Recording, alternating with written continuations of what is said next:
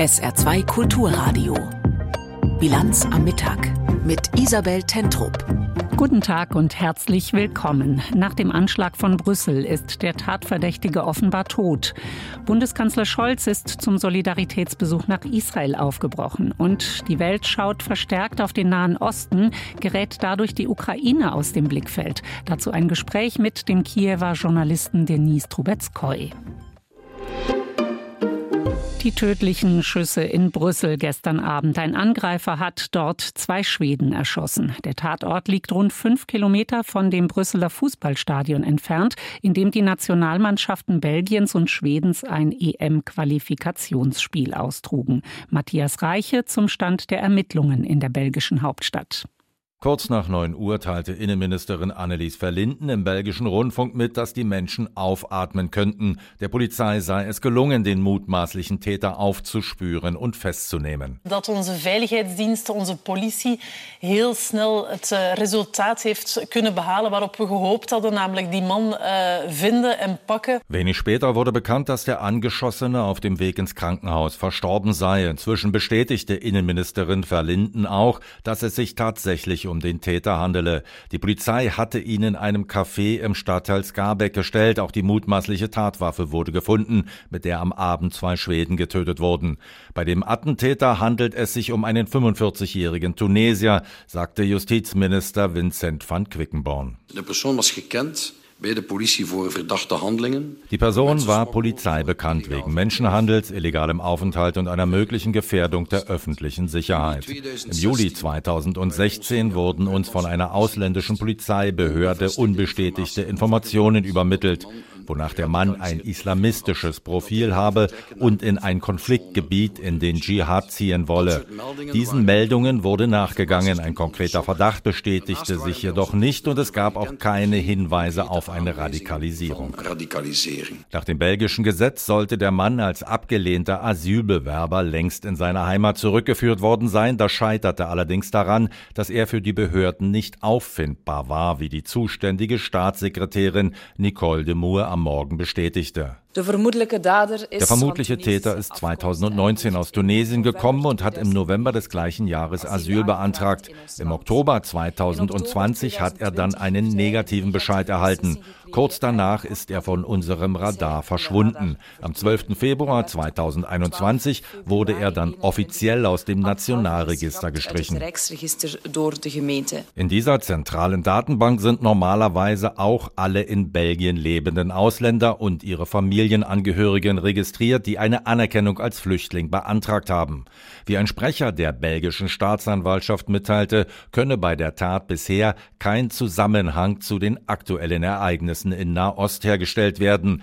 Einige belgische Medien berichten allerdings, dass es Hinweise auf einen islamistischen Hintergrund gäbe. So soll sich der Täter in einem Video auf die Terrorgruppe Islamischer Staat berufen und seine Tat mit den Koranverbrennungen in Schweden begründet haben. Soweit Matthias Reiche zum aktuellen Stand der Ermittlungen in Brüssel. Bundeskanzler Scholz wird der erste Regierungschef sein, der nach dem Terrorangriff der Hamas Israel besucht. Heute Nachmittag wird Scholz dort erwartet. Der Kanzler will mit seinem Besuch seine Solidarität mit Israel zum Ausdruck bringen. Anschließend plant er, nach Ägypten weiterzureisen. In den Gesprächen soll es unter anderem darum gehen, wie Geiseln befreit werden könnten, die die Hamas bei ihrem Großangriff vor zehn Tagen genommen hatte. Die radikal-islamische Terrororganisation hat unterdessen ein Video einer Geisel veröffentlicht. Björn Darke berichtet. Es ist das erste Lebenszeichen einer Hamas-Geisel.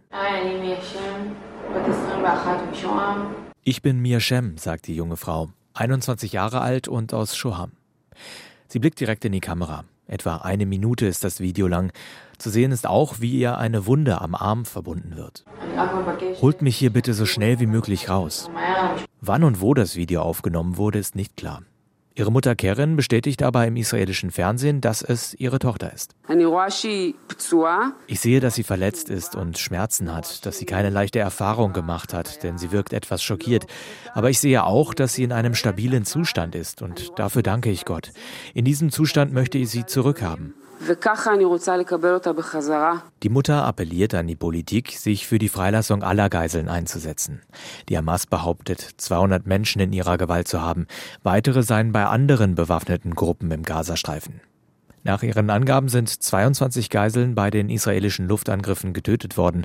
Überprüfen lässt sich das nicht. Die israelische Armee bestätigt bisher 199 verschleppte Geiseln.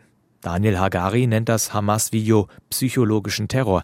Er ist einer der Sprecher der israelischen Armee. Wir gehen davon aus, dass es noch weitere solcher Videos geben wird und wir werden den psychologischen Terror der Hamas bekämpfen. In diesem Film versucht sich die Hamas als eine humane Organisation darzustellen, während es sich um eine mörderische Organisation handelt. Die Hamas ist nach eigener Aussage dazu bereit, die ausländischen Geiseln freizulassen, wenn es die Zustände erlauben.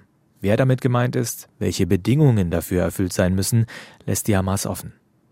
Die israelische Regierung scheint bisher nicht bereit, über Zugeständnisse verhandeln zu wollen, wie zum Beispiel einen Gefangenenaustausch. Rund 6000 Palästinenser sollen aktuell in israelischen Gefängnissen sitzen. Amichai Shikli ist der Minister für Diaspora-Angelegenheiten im Kabinett. Den Kurs der Regierung erklärt er im Interview mit dem ARD-Studio Tel Aviv so. Es ist extrem schwer. Wir müssen 100 Prozent geben, um Hamas zu zerstören, und das werden wir. Und wir müssen 100 Prozent geben, um die Geiseln ausfindig zu machen und zu retten. Aber keine Frage, unsere oberste Priorität ist, Hamas zu zerstören. Um die Freilassung der Geiseln will sich auch Bundeskanzler Olaf Scholz bemühen. Er soll am Nachmittag in Tel Aviv landen. Nach Gesprächen mit dem israelischen Ministerpräsidenten Benjamin Netanyahu und Staatspräsident Yitzhak Herzog ist auch ein Treffen mit den Familien deutscher Hamas-Geiseln geplant. Die israelischen Behörden sprechen derzeit von zwölf vermissten Deutschen. Das Auswärtige Amt bestätigt acht vermissten Fälle, wobei ein Fall mehrere Familienmitglieder umfassen kann. Was die Bundesregierung erreichen kann, ist unklar. Außenministerin Annalena Baerbock nennt die Gespräche komplex und schwierig. Die Bundesregierung arbeite aber Tag und Nacht daran. Und morgen will US-Präsident Biden nach Israel reisen. Der Angriff der Hamas auf Israel, die Lage im Nahen Osten. In New York befasst sich der UN-Sicherheitsrat mit zwei Resolutionen dazu. Eine davon hat Russland eingebracht. Dieser Entwurf bekam im Sicherheitsrat aber keine Mehrheit. Antje Passenheim aus New York.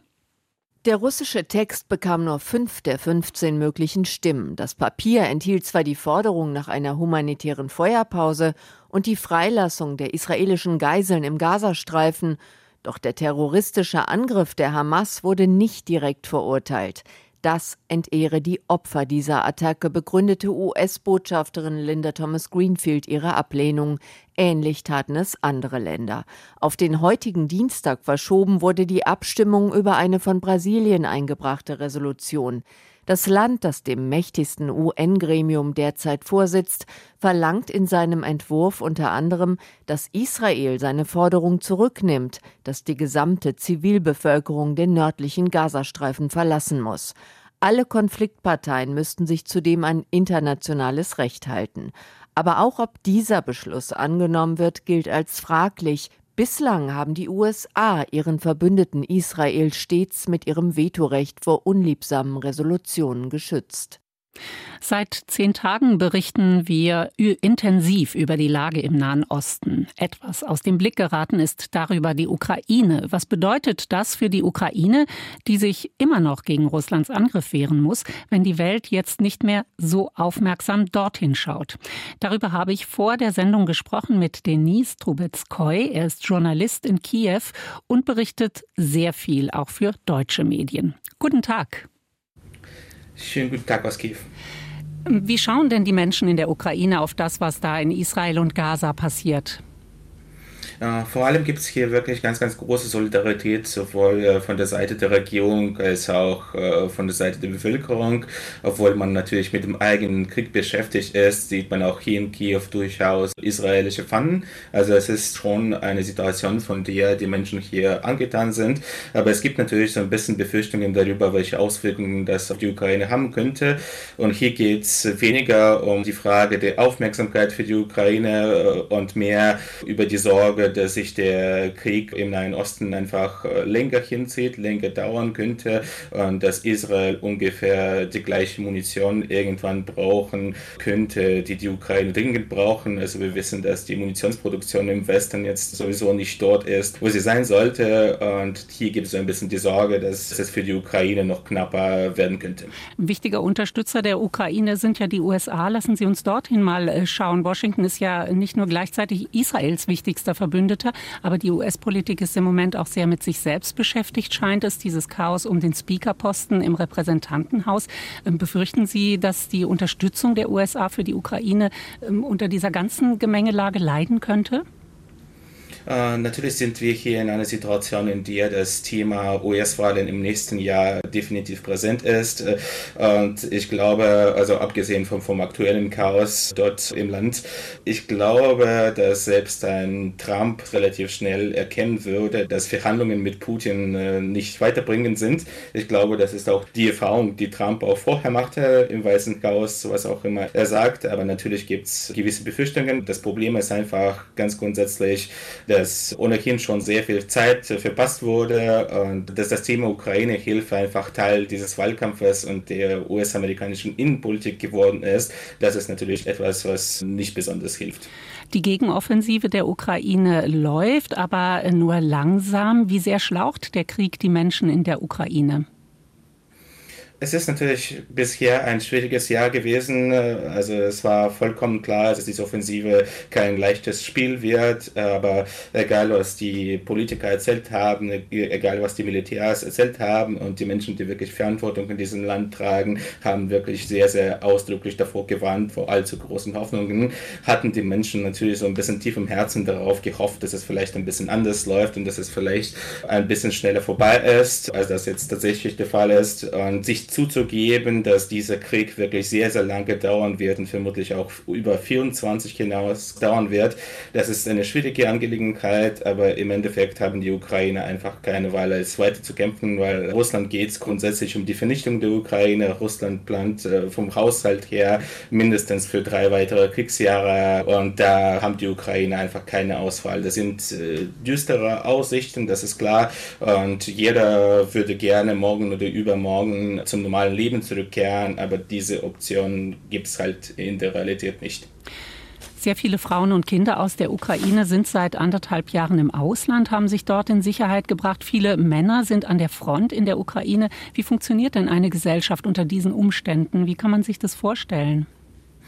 Es ist eine emotionale Achterbahnfahrt mit Höhen und Tiefen. Mal passiert was Positives, mal was Negatives. Diese Stimmung, die kann sich während eines Tages mehrfach äh, verändern. Das ist natürlich eine Lage, eine Ausgangslage, bei der ich glaube, dass es keinen einzelnen erwachsenen Mensch in diesem Land gibt, der gar keine psychische Probleme hätte, ob es ihm oder ihr anzumerken ist oder nicht. Aber gleichzeitig muss ich sagen, das ist für mich unfassbar wichtig wichtig. Ich glaube, unter den Umständen, unter denen man hier lebt, ist die Gesellschaft noch halbwegs normal geblieben, weil wenn wir zum Beispiel das Thema Einstellung zu Russland uns anschauen, also natürlich gibt es Hass auf Russland, aber ich würde jetzt nicht sagen, dass es irgendwie zu groß ist, also dieses Hassgefühl. Natürlich gibt es, aber es hält sich den Umständen entsprechend in Grenzen und das ist in vielen anderen Bereichen noch so. Also ich bin wirklich so ein bisschen überrascht. Also wie gesagt, also den Menschen ist es anzumerken, dass sie auf eine gewisse Art und Weise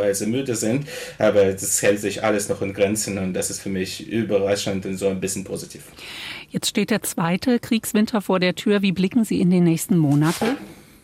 Also wir hatten hier in Kiew seit 15 Tagen keinen Luftalarm und das ist äh, etwas, was für mich nicht erfreulich ist, wie auch immer das klingen mag, weil es ein sehr, sehr deutliches Zeichen ist, dass äh, Russland Raketen und Drohnen sammelt, äh, um in einer Zeit zu schlagen, in der es kälter sein wird. Und ich gehe davon aus, dass der Winter zumindest genauso hart sein wird, wie es im letzten Jahr der Fall war. Und im letzten Jahr hatten wir hier in einigen Stadtteilen zum Beispiel so drei, vier Tage lang kein Strom, keine Heizung, äh, kein Leitungswasser und das war schon teilweise extrem. Also es wird vermutlich ähnlich aussehen. Also ich glaube nicht, dass es sonderlich schlimmer sein wird, aber den Menschen ist das klar, dass es kein leichter Winter sein wird und man versucht jetzt natürlich alles zu besorgen, was man eigentlich bräuchte. Generatoren, Powerbanks, Kerzen, was auch immer man braucht.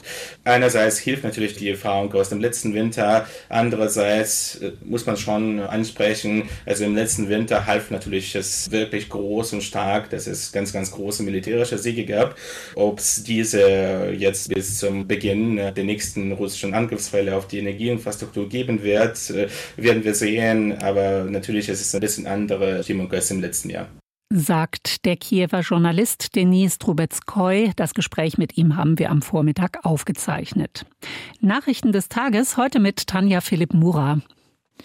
Bildungs- und Weiterbildungsangebote werden in Deutschland deutlich seltener genutzt als im EU-Durchschnitt. Nach aktuellen Zahlen des Statistischen Bundesamtes nahmen im vergangenen Jahr hierzulande acht Prozent der 25 bis 64-Jährigen an einer Bildungs- oder Weiterbildungsmaßnahme teil. Im EU-weiten Durchschnitt waren es zwölf Prozent. Besonders beliebt seien solche Angebote in skandinavischen Ländern. In Griechenland und Kroatien lag die Bereitschaft zur Weiterbildung dagegen nur bei vier Prozent, in Bulgarien bei zwei. Der saarländische Landtag hat am Vormittag über die Situation bei Ford in Saarlouis debattiert. CDU-Fraktionschef Toscani kritisierte Wirtschaftsminister Barke von der SPD scharf. Er warf ihm vor, bei der Suche nach einem Investor für das Werk in Saarlouis zu versagen und immer wieder Erwartungen zu wecken, die er nicht erfüllen könne. Barke wies die Kritik zurück und verwies darauf, dass die Verhandlungen mit dem möglichen Investor weiterliefen. Zum Stand der Verhandlungen Verhandlungen äußerte er sich nicht. Gleichzeitig forderte Barker das Ford-Management auf, sich in den Gesprächen noch zu bewegen.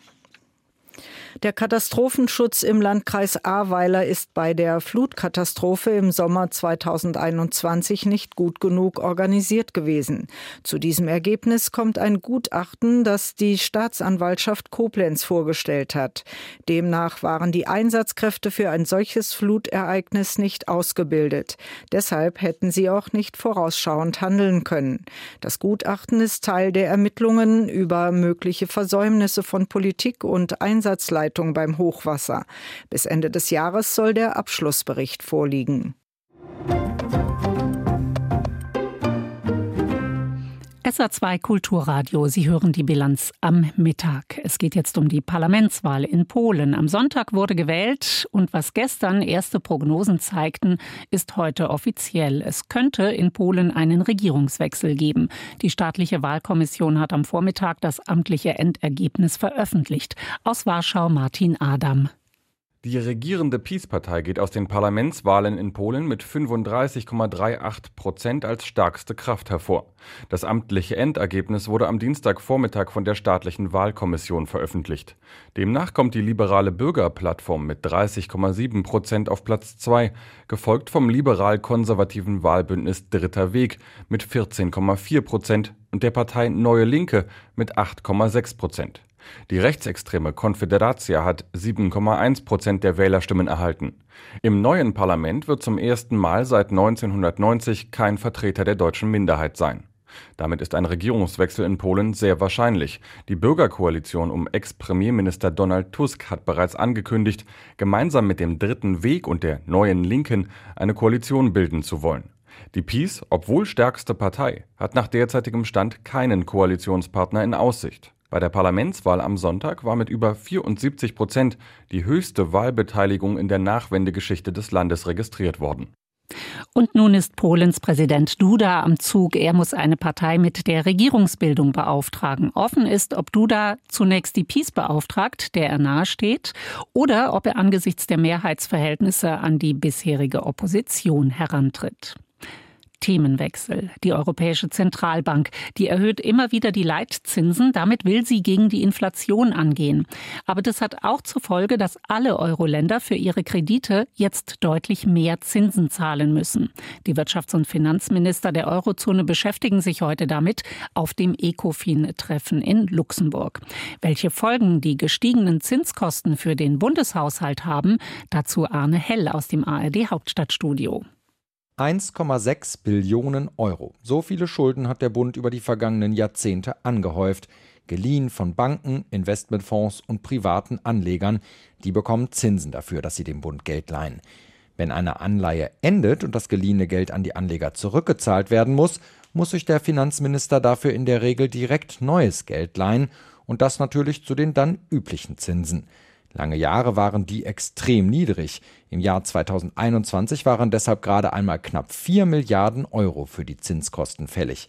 Seit dem russischen Angriff auf die Ukraine, der Energiekrise und der folgenden Inflation sind die Zinsen bekannterweise deutlich gestiegen.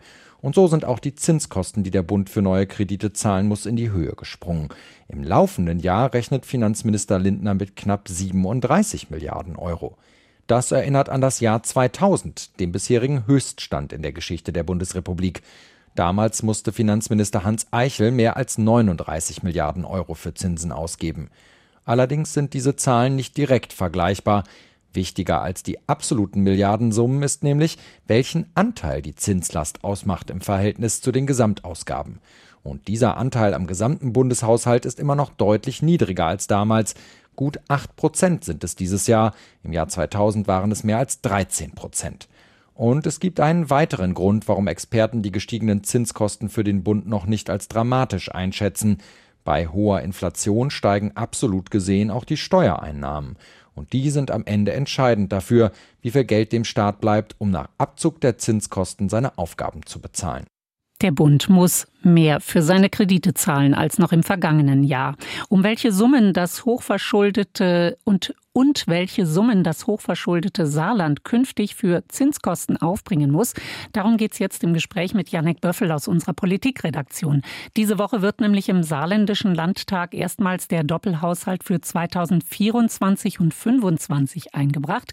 Heute hat der saarländische Finanzminister Jakob von Weizsäcker seine Einbringungsrede gehalten. Morgen berät der Landtag darüber. Janek, wie sehr drücken denn im Saarland die Zinskosten?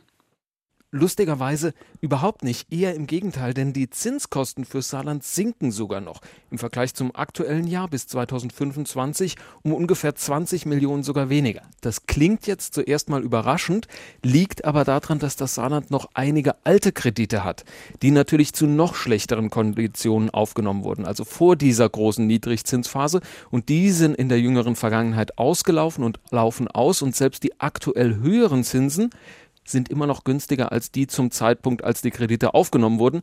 Deshalb ist das Saarland immer noch in der Situation, positive Effekte aus den Zinsen zu ziehen und ein bisschen zu sparen, weil wenn wir ein paar Jahre zurückblicken, da war das Saarland bei über 400 Millionen Euro Zinsen jedes Jahr. Also das hat sich schon deutlich bewegt und trotz der aktuellen Entwicklung am Zinsmarkt profitiert das Saarland immer noch ein bisschen weiterhin davon. Jetzt ein paar Eckdaten zum geplanten Doppelhaushalt. 5,8 Milliarden Euro im kommenden Jahr sind geplant und 2025 dann sogar 5,9 Milliarden Euro. Mal wieder ein Rekordhaushalt. Abseits der Zinskosten, wofür soll das Geld denn ausgegeben werden? Ja, auch da sind wir eigentlich so in den traditionellen Feldern, sage ich mal. Äh, der größte Batzen ist natürlich der Personaletat, also alle Bediensteten des Landes, die da zusammengefasst sind. Der knackt tatsächlich erstmals die 2 Milliarden Euro Grenze und das hat einerseits mit den Tarifsteigerungen zu tun, aber auch weil das Land kräftig aufpersonalisiert. Im kommenden Jahr 363 neue Stellen im Land und im Jahr darauf nochmal 65 Stellen. Also das macht sich schon bemerkbar. Anderer großer Posten ist ebenfalls traditionell der kommunale Finanzausgleich. Also das Geld, was zuerst ans Land geht und dann an die Kommunen weitergegeben wird, der wächst auch von aktuell knapp unter 800 Millionen auf bis zu 872 Millionen im kommenden Jahr. All das liegt natürlich auch an der Inflation. Die Steuereinnahmen sprudeln, deshalb steht mehr Geld zur Verfügung. Gleichzeitig ist der saarländische Haushalt der nächsten beiden Jahre ja durchaus trotz aller Rekorde vom Sparen geprägt. Auch die Arbeitskammer warnt ja, dass zu viel gespart werde angesichts der Herausforderungen des Strukturwandels. Ja, das ist auch so ein bisschen in der Rede von Finanzminister Jakob von Weizsäcker durchgedrungen. Einerseits hat er gesagt, es ist ein Gestaltungshaushalt. Wir haben ja auch gestern gehört, dieses Schulbauprogramm, 150 Millionen vom Land. Aber dieses Geld kommt aus dem berühmten Transformationsfonds zu einem großen Teil und wurde so ein bisschen noch zusammengekratzt. Insgesamt spricht er nämlich auf der anderen Seite auch von einem Haushalt der Konsolidierung und Priorisierung. Und das haben die Ministerien in den vergangenen Monaten gemerkt, denn die melden Anfang des Jahres an, was würden sie gerne tun und dann wird drüber gesprochen. Und da mussten sie von März, also von ihren ersten Plänen, bis jetzt 180 Millionen insgesamt einsparen für kommendes und übernächstes Jahr. Also es musste schon kräftig zusammengekratzt werden, weil einfach insgesamt die wirtschaftliche Entwicklung nicht so gut ist. Gleichzeitig ist die Inflation, kommt jetzt sozusagen mit dem Negativen im Land an. Nicht nur mehr Steuereinnahmen, sondern auch Tarifsteigerungen. Und das sorgt eben dafür, dass man Gestaltungsspielräume hat, aber eben gleichzeitig auch diesen starken Anstieg und diese Sparnotwendigkeit in den Ministerien hatte. Das ist der erste Haushalt, den von Weizsäcker als saarländischer Finanzminister einbringt. Vergangenes Jahr, als er kam, da stand ja schon ziemlich viel fest. Ähm, wie ist deine Meinung? Wie ist seine Arbeit zu bewerten? sagen wir es mal so, ich glaube, er tut das, wofür er geholt wurde. Ein Faktor, wofür er geholt wurde, war natürlich vergangenes Jahr diese große Transformationsfonds mit insgesamt 3 Milliarden Volumen, 2,5 Milliarden Euro Schulden unter Umgehung der Schuldenbremse. Das ist das eine Projekt. Da liegt auch sicher seine Kompetenz in diesen großen Gedankenspielen. Und der andere Faktor ist, er ist ja als Externer ins Land gekommen, sicher auch, um in den jetzt erfolgten Haushaltsberatungen Nein zu sagen. Denn natürlich war bei vielen in der SPD die Erwartungshaltung groß zu sagen, ja, jetzt müssen wir uns nicht mehr mit einem CDU-Finanzminister rumschlagen und wir können einfach sozusagen alles, was wir schon immer tun wollten, durchdrücken. Das geht aber angesichts der Haushaltslage des Landes nicht. Und da sagen wir es mal so, da fällt es einem Zugezogenen, der nicht so im Proporz des Landes drinsteckt, einem Beigeplätschten, sag ich mal, fällt das natürlich möglicherweise leichter, Nein zu sagen und klar auch den Ministerien zu sagen, die Bäume wachsen nicht in den Himmel, wir müssen Nein sagen. Diesen Teil hat er sicher auch erfüllt, wenn wir uns den Haushalt angucken. Der andere Faktor ist so ein bisschen der Ton. Dass er ein kluger Kopf ist, das steht außer Frage. Er war ja auch Chefökonom im Bundesfinanzministerium. Aber manchmal kommt er mit so einer, ich sag mal, professoralen Haltung. Und das ist gerade dort, wo es knackt, bei den Finanzen der Kommunen. Die hat er in den vergangenen Wochen immer so ein bisschen mit seiner Argumentation, die doch eben sehr professoral, sehr finanzwirtschaftlich ist, ein bisschen vor den Kopf gestoßen, weil er eben auch die klare Aussage nicht scheut. Und das ist so die Frage, Frage, nimmt man das als Positives, weil es auch mal einen etwas harscheren Input von außen im Land gibt, oder ist das in dieser neuralgischen Situation, ein armes Land und arme Kommunen, vielleicht doch ein bisschen der Fehlton? Bei den Kommunen kam das nicht gut an. Da muss man sicher abwarten, inwieweit sich dieses Verhältnis, stehen noch viele Verhandlungen mit den Kommunen an, entwickelt. Soweit Jannik Böffel aus der SR Politikredaktion. Das Gespräch haben wir kurz vor der Sendung aufgezeichnet. Das Wetter im Saarland heute Nachmittag mehr Sonne, 10 bis 14 Grad. Kommende Nacht ziehen Wolken auf, 8 bis 2 Grad. Morgen am Mittwoch erst noch etwas Sonne, dann überwiegend bewölkt. Nachmittags kommen erste Schauer, am Abend zunehmend regnerisch 11 bis 15 Grad. Das war die Bilanz am Mittag mit Isabel Tentrup. Danke für Ihre Aufmerksamkeit. SR2 Kulturradio. Auslandspresseschau. Der mögliche Machtwechsel in Polen ist ein Thema in vielen internationalen Zeitungen. Die norwegische Zeitung Aftenposten äußert sich optimistisch. Die Opposition hatte die Wahl eine Schicksalsentscheidung genannt. Sie meinte, dass die Demokratie zerbrechen könnte, wenn es jetzt nicht zu einem Machtwechsel käme. Es sind schlimme Tage und Wochen in der internationalen Politik. Im sinnlosen Krieg in der Ukraine ist keine Lösung in Sicht. Ein Bodenkrieg zwischen Israel und der Hamas in Gaza kann sich zu einer Katastrophe ungeahnten Ausmaßes entwickeln. Die Wahl in Polen ist ein Lichtblick in diesem Bild. Ein großes und wichtiges Land bekommt eine Regierung, die für Rechtsstaatlichkeit, Demokratie und für eine enge politische Zusammenarbeit mit ihren Nachbarn und Freunden in Europa steht. Die Financial Times aus Großbritannien befürchtet eine schwierige Regierungsbildung. Auf nationaler Ebene könnte eine von Donald Tusk geführte Regierung damit beginnen, die Maßnahmen der Peace rückgängig zu machen, die die demokratischen Kontrollmechanismen und die Unabhängigkeit der Justiz ausgehöhlt haben. Ein Erfolg könnte mit der Zeit 35 Milliarden Euro an blockierten EU-Mitteln freisetzen und die Wirtschaft und die öffentlichen Finanzen ankurbeln. All dies bleibt jedoch vorerst ein Best-Case-Szenario. Der Weg dorthin ist mit Hindernissen gespickt. Es könnte bis Januar dauern, ehe die Opposition eine Regierung ins Amt bringt. Da es sich dabei um eine Drei-Parteien-Koalition handeln würde, die in ihrer Feindschaft gegenüber der Peace geeint wäre, sonst aber wenig Gemeinsamkeiten hätte, könnte es ihr schwerfallen zu regieren. Die ungarische Zeitung Nepsava rechnet mit drastischen Folgen der Polenwahl für die eigene Regierung in Ungarn. Nicht nur die Peace hat verloren, auch für die ungarische Regierungspartei Fidesz ist es eine krachende Niederlage. Mit dem zu erwartenden Regierungswechsel in Warschau verliert Ungarn seinen letzten populistischen, EU-feindlichen Partner. Bei den Abstimmungen in der EU wird Budapest auf sich gestellt bleiben und ganz allein die EU zu erpressen versuchen. Wenn Ungarns Bevölkerung nicht endlich aufwacht, worauf kaum etwas hindeutet, wird sich das Land mit der Zeit außerhalb der EU wiederfinden. Das waren Auszüge aus Kommentaren der internationalen Presse, zusammengestellt von Inken Henkel.